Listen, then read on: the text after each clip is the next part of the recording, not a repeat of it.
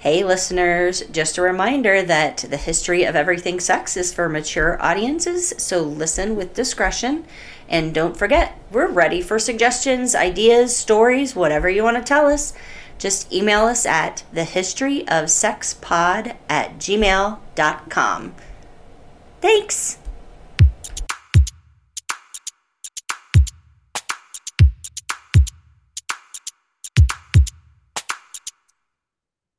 Hey, Melinda. Hey, Terry, how are you? Just fabulous. How are you? I am fabulous because you're fabulous. Well, that makes me even makes me even more fabulous. Are you fabulous, sir? I'm the fabulousest. Awesome. Would you like to say you're welcome? Welcome to the history of everything fabulous. Six. That was amazing. I'm we're on a roll here. Let's Um, not let's keep it going then. let, let's roll on out. Yep. Wheels on the bus. Real okay. When I first started researching today's history lesson, I honestly went into it pretty skeptical because I was worried that the history would either be completely uninteresting or like so overwhelming that I wouldn't be able to pack it all into one episode. But I was pleasantly surprised. Good. So here we are. Let's Today's subject is the history of cesarean sections, C-sections. Oh, Yes, did you have a C-section? I did not. No, I did not either. I which No. I probably should have, but they had me power through and somehow I I- made it. Oh, well, that's good. Yeah, I phew, I always like hats off to, you know, cesarean because I mean you gotta heal afterwards and you Yeah. more than one child at home or other mm. responsibilities. Yeah, There's it's no- no yeah, joke Right, for sure. exactly. Now, let me begin with some rather morbid, although kind of fascinating facts. Okay. So, the first C-section ever, as far as anyone can tell, happened in the year 300 BC when a very pregnant Indian princess, Indian meaning from India, not Okay. Native American, Okay. um, accidentally ingested a deadly poison. Um, the prince, when he realized what was happening, begged someone to help him. He couldn't Mm. lose both his partner and his child. Right. So in stepped the prince's teacher. Um, he cut the abdomen of the freshly deceased princess and retrieved the little baby. Okay. Yes, so that's the first ever from what we know. Okay. Now, another fact is that for hundreds, if not thousands of years, the only time a cesarean section was performed on a pregnant woman was either as she was dying or soon after she was dead. Mm. Yeah. So the crude procedure was done either in a desperate attempt to save the life of the baby or to allow mom and baby to be buried separately. Um, and that was required or at least preferred by a lot of religions that they be buried separately. So when they went in, they didn't know if they were going to pull out a live baby or a dead baby, but either Oh, way, okay, they okay, were okay. taking the kid out, right? Right. Uh-huh.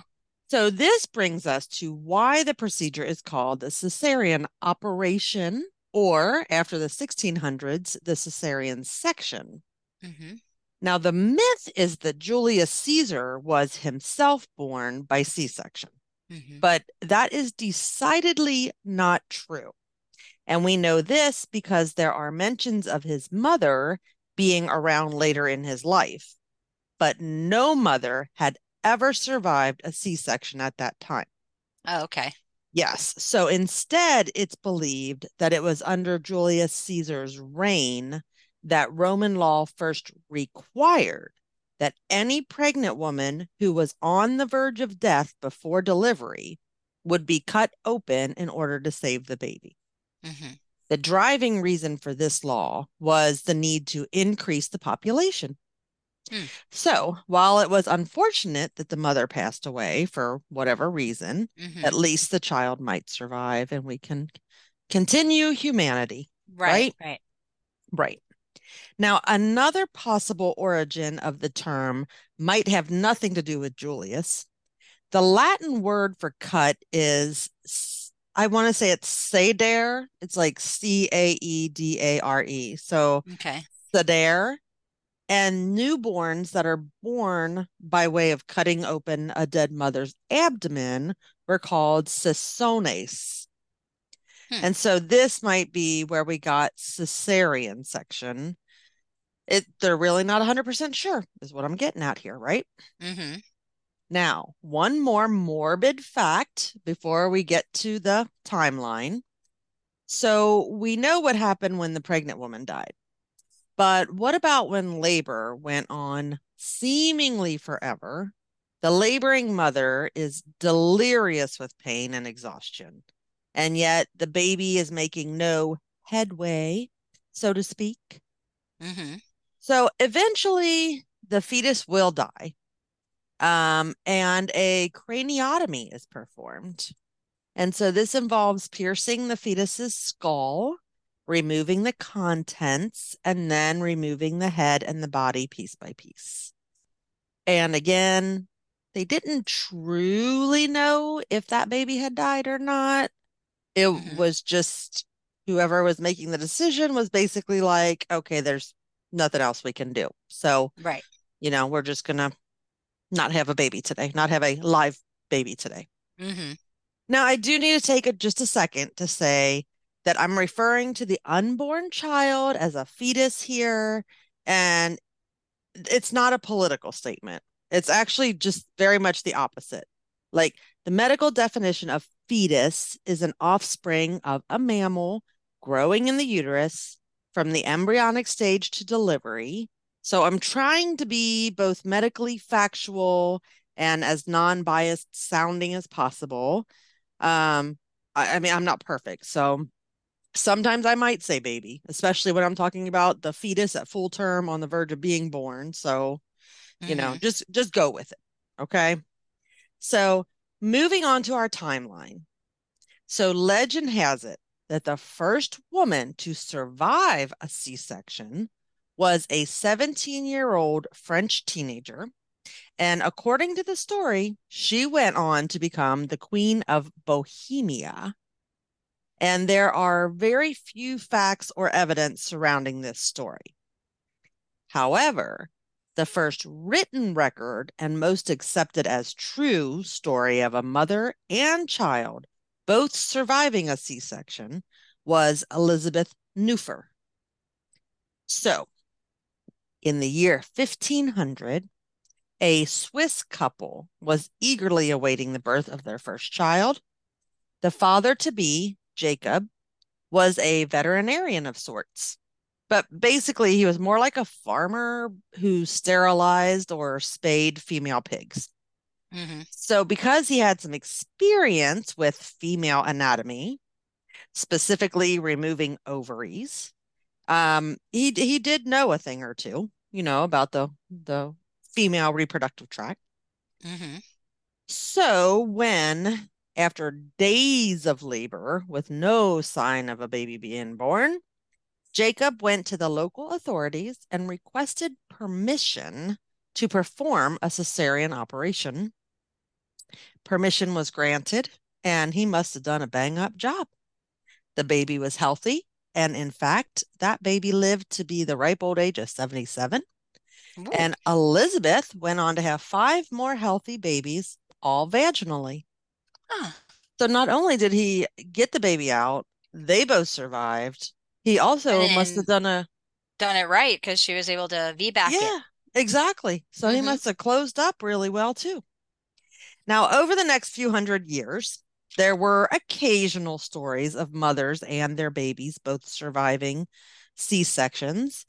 The vast majority of the success stories were those that were done in remote areas, far from doctors, clinics, and hospitals, which you would kind of think is the opposite. Like, wait a minute, if they're in a hospital, then surely they have better chances, you know, versus if mm-hmm. you're in the mm-hmm. middle of the jungle. But, and there were very few hospitals, you know, back then anyway. Mm-hmm. This is because the discovery of germs had not yet occurred. So doctors and surgeons, they wore their street clothes. They rarely washed their hands. And most often they just moved from one patient to the next without cleaning up or yeah, or doing any kind of That's unsanitary. yeah, I I they may not have even like wiped their hands off on a napkin or anything. Or on their shirts. right, exactly. Yeah, they just pants. just kept it moving. My hands are going to get dirty again, so why bother, you know? Wipe they waste their any water. brow. Wipe Yes. their brow. looks like a looks like a, a a scene from Gangs of New York or something. It's a whole Oh bloody gosh. mess. Yeah, Just a damn bloody mess. Now, when the decision was left to lay persons or non-medical folks, cesarean deliveries actually usually occurred earlier in a stalled labor before either the mom or the fetus were weak and exhausted, which usually also led to better outcomes for both mom and the baby, you know, because Mhm. the doctors are like, whoa, whoa, whoa, you know, let's not let's not jump into this decision too quickly. We got to give her a little more time. And Right. by the time they decided to do the C-section, like I said, either the baby was in distress or mom was exhausted and had lost blood or whatever. So it just wasn't usually a good outcome. Then in 1543, the first book that had drawings of female anatomy was published, and that gave a bit more education to people in general. As the 1700s turned to the 1800s, cadavers became available more readily for doctors and doctors in training to use as training tools. And surely this was incredibly helpful when you could literally see inside of a woman's pelvis and you know learn where things were and what was in there and all that. Now, Mhm. interestingly, while women were still banned from learning the medical trade or practicing medicine, it was Dr. James Miranda Stewart Barry who, sometime between 1815 and 1821, performed the first successful C section in Britain. Successful meaning both mom and baby lived. Mhm. The good doctor was a female disguised who disguised herself as a male in order to provide health care to her patients. Hmm. So she went by Dr. James Miranda Stewart, but obviously her name was actually Miranda. Hmm. So there's that. In the early 1840s, ether was beginning to be used as an anesthetic for surgeries. Um, ether was being used in the United States and Great Britain more and more, but doctors were hesitant to use it for mothers in labor. And this was the Victorian era, after all. And everyone knows that women are supposed to suffer horrible pain with childbirth because of that stupid Eve biting that forbidden fruit shit long ago. Right, right, right. Yeah.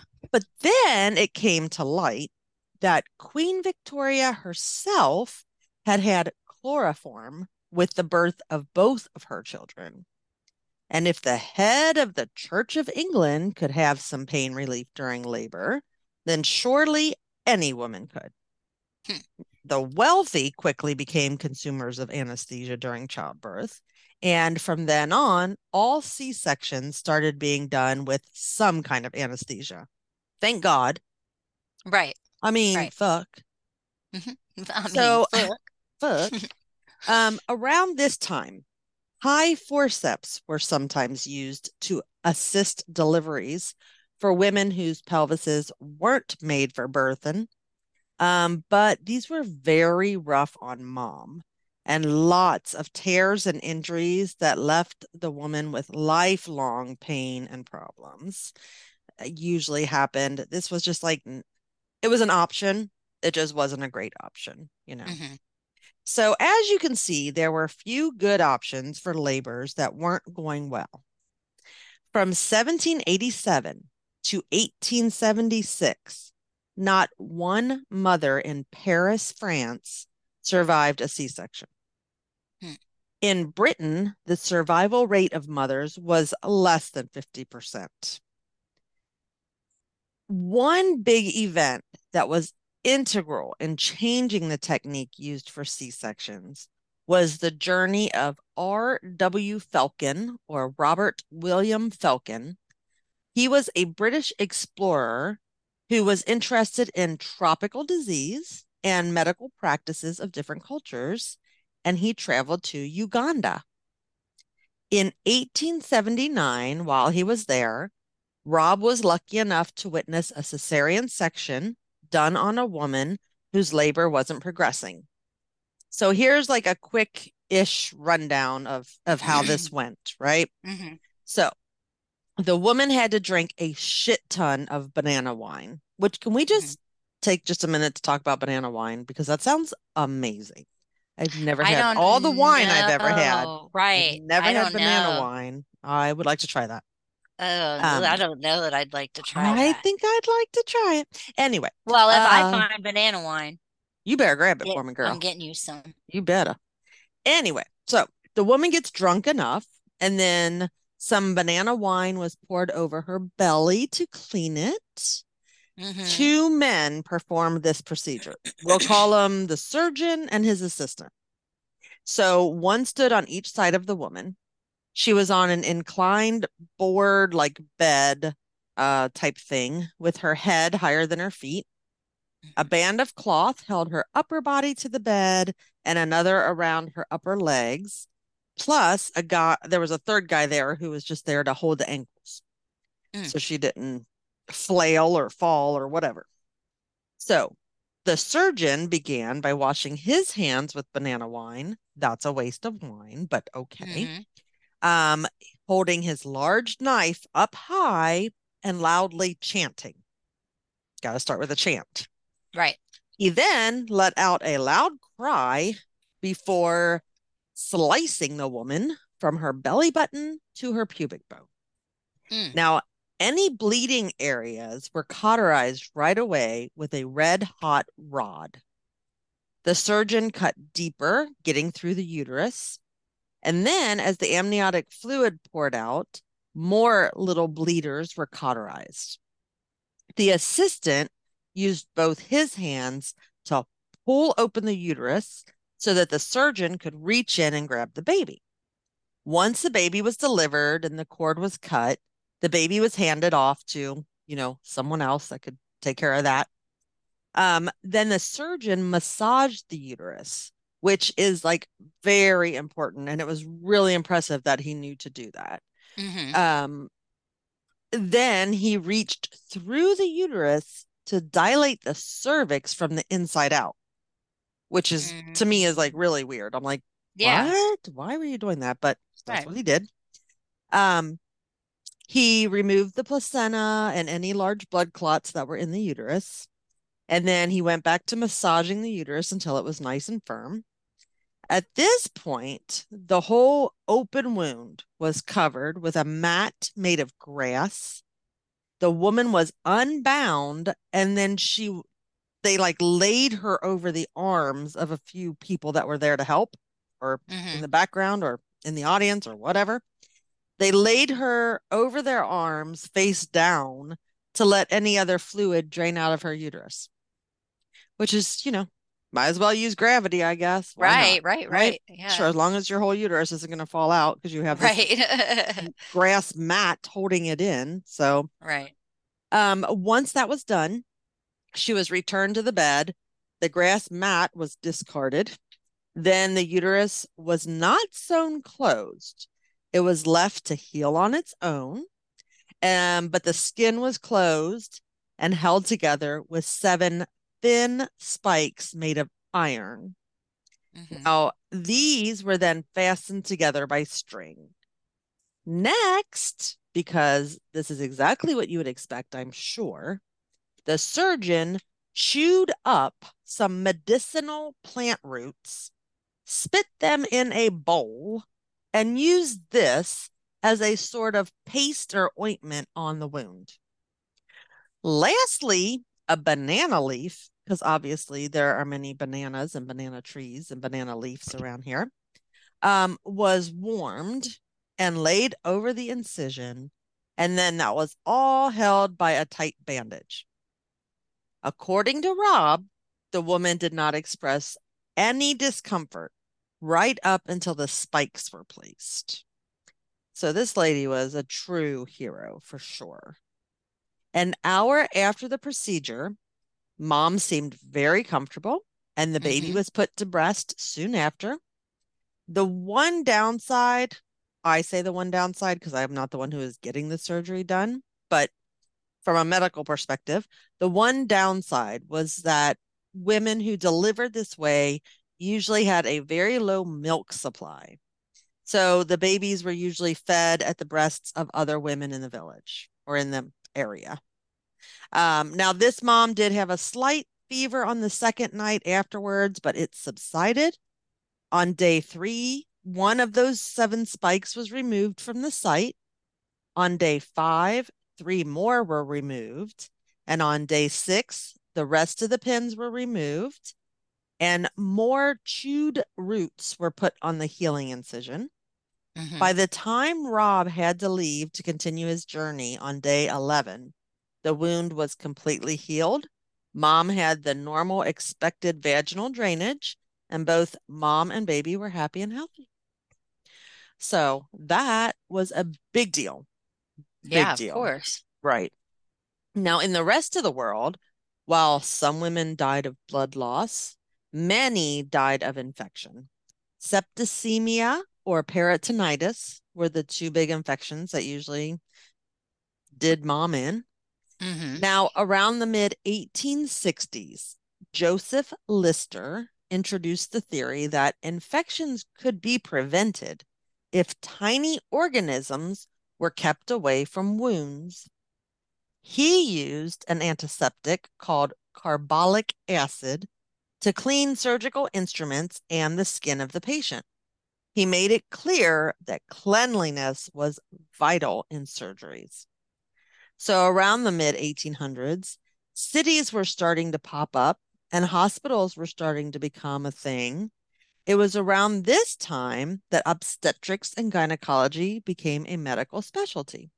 So instead of your barber delivering your baby, there were doctors who were specifically there just for that. As people moved away from the country and into the city, where much less fresh fruit and veggies were available, and where people weren't getting enough sun, more and more cases of rickets was seen. Rickets is due to a lack of vitamin D, and it mm-hmm. can make your bones really soft or misshapen. And lots of females had distorted pelvises from this, which of course made vaginal childbirth impossible. Right. Doctors generally preferred C sections for these patients. Now, in 1976, an Italian professor named Edoardo Porro, began telling anyone who would listen that patients who had C sections should automatically get a hysterectomy. Because at this time, surgeons did not feel that it was safe to stitch the uterus closed after a C section mm-hmm. Because the thought of leaving sutures inside a woman's body seemed dangerously risky. So, according to Porro, the safest co- course of action was to remove the uterus. And this would negate the chance of death from hemorrhage or infection, in his humble opinion. However, when J. Marion Sims developed silver wire sutures, which proved which proved to be safe and not infectious, even when left inside the body. This was a huge advancement in the techniques used to make C sections safer for women. So, from 1880 to 1925, with more hospitals and more patients to experiment on, mm-hmm. doctors tried all different methods and ways of performing C sections and closing the incisions.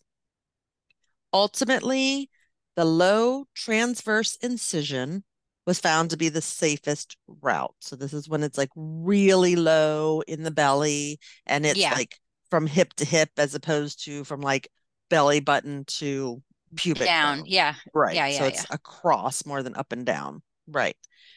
Um, and sewing the uterus back together, and then each layer of skin seemed the most successful way to close.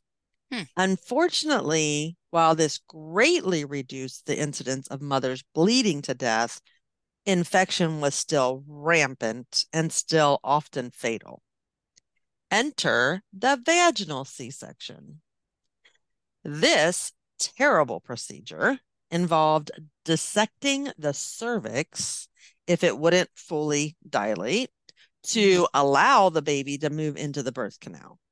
Now, of course, this only helped in certain situations, and this type of intervention was only really helpful for really small fetuses.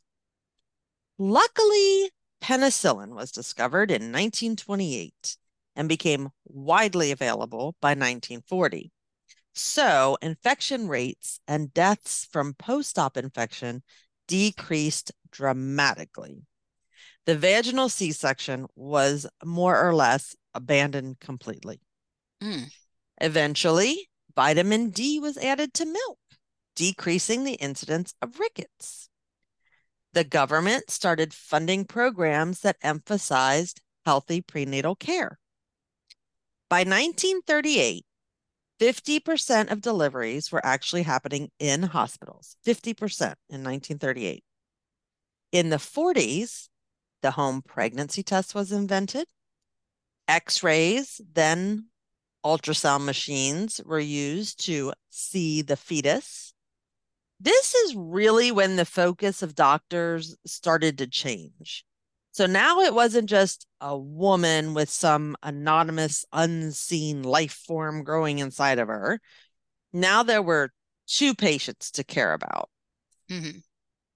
The amount of C sections done skyrocketed as doctors came to believe that surgical deliveries were better for both mom and baby, saving them both the trauma and hard work of vaginally delivering. By 1955, 99% of women who gave birth in the United States did so in a hospital. Over time, the labor and delivery process became more and more controlled by technology, for better or worse. Fetal heart monitors were developed in the 70s, allowing nurses and doctors the chance to constantly evaluate the well being of the fetus. This actually led to an increase in the number of C sections performed, as any sign of fetal distress often meant surgery time. Mm-hmm. From 1970 to 1988, the percent of deliveries performed by C section shot up from 5% to 24.7%. Hmm. And that rate held pretty steady for years. According to the March of Dimes, in 2021, 32.1% of births were C sections. 22.3% of live births to women who had never had a C section before were delivered via C section. Does that make sense? So, like, overall, a third of women who had a baby in 2021 had a C section. Okay. But a lot of the, you know, some of those had had C sections before. So it was a repeat. Okay. Okay. Scheduled. Right. But then it's also yeah. saying of all the women in 2021 who had a baby, 22.3% of women who had never had a C-section before. So one in more than one in five, almost one in four women. Okay, okay. Who had never had a C-section before did have a C-section. Okay. So a I lot. see what you're saying. Yeah, it's a lot. Mm-hmm. In 2019, four million women gave birth in the United States. Of these, 502,005 um, had had C sections before. Of the 4 million, 31.7% had a C section in 2019. So that just kind of gives you some numbers, puts it a right, little bit right, more right. in perspective. Now, another statistic about these 4 million mothers is that 25.6% of low risk, singleton, full term, head down babies were born via C section. So that's what they call like more or less like the perfect situation. You know, you have one baby, mm-hmm. you're full term, you're head down, like, you know, everything seems to be going right. Mom's healthy. There's no, you know, prenatal problems or anything else. And yet, when it came time to deliver, more than one fourth of those women ended up having a C section. Okay. So um, it does say 86.2% of women who had previously had a C section had another C section, which obviously by math means that only 13.8% had a successful VBAC or vaginal birth after cesarean. Mm-hmm.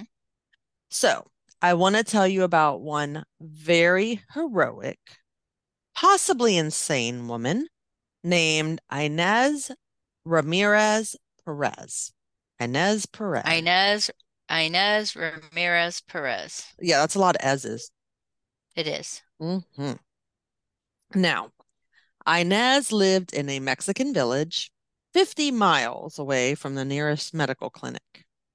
At 40 years old, Inez was expecting her eighth baby. Now, while her first six had been delivered happy and healthy, her seventh baby had not survived the delivery. So on March 5th, 2000, when Inez was in labor, home with just her six kids, she was understandably worried. Her husband was at the bar, and Inez had no way to reach him. After 12 grueling hours, which cracks me up that the husband apparently was at the bar for this entire 12 hours. Right, right, right. After 12 grueling hours, Inez began to believe that this baby was going to die if she didn't do something. Mm-hmm. You know, PTSD, I assume, you know, mm-hmm. why not? So, first, she took a few swigs of some hard liquor. Probably not banana wine because she probably wasn't that lucky. It's probably tequila. Right, right, right. You know, something something hard hitting. Yeah, yeah. Then she used a six inch knife to cut into her own abdomen. Now, it took nearly an hour for her to cut an incision long and deep enough for her to reach into her own uterus and pull out her newborn son. After tying and cutting the cord, Inez promptly passed out for a little while, as one does, you know. Um, when she came back around, she tied a sweater around her to cover the incision she'd made. She sent her six year old son to get help it's probably one of those look you can either go get your dad or you can right. go get a doctor just bring right. somebody fucking back somebody here. i don't care gardener, who it is somebody. the mailman shit somebody whatever um he did return thank goodness because you know some kids will be like you know i'm gonna go play like you get distracted on your way out there like sorry but i saw maria and we decided to go on the swings so but he did he returned with a local health aide named leon who sewed Inez up with regular old needle and thread. Eventually, mom and baby Orlando were taken to a hospital where doctors pronounced them both healthy and then they perfected the little stitch work that was already done. And they credit Inez's as the first case of a woman and child to ever survive a self inflicted C section. And it's believed that her experience butchering animals is what helped her do such a bang up job. Yeah, probably. Yeah. Now, on the opposite side of the spectrum, I just need to mention one Victoria Beckham, mm-hmm. posh spice of the Spice posh. Girl. Yep. Victoria started a movement dubbed Too Posh to Push when she opted, or probably demanded, a C section to save her the hard work and inconvenience and embarrassment of going through hours of sweaty, painful contractions and pushing. And so they dubbed that the too posh to push movement. Um, it's very hard to find like you can find out whether other celebrities had a C-section or not, mm-hmm. but it mm-hmm. kind of hard to determine like did they just say like, "Oh, I want a C-section because I don't want to go through labor," versus, you know, "Oh, well, something was going on so they had to have a C-section." Mm-hmm. So, right, right, right. Yeah, it was kind of, you know, and I'm sure celebrities can have whatever they want said, you know. They of course, can, of course. They can always manage that however they want it to right, right. come across. But um that is my story about C-section. That's very interesting. Isn't it? It's though? very barbaric. I know, very... right?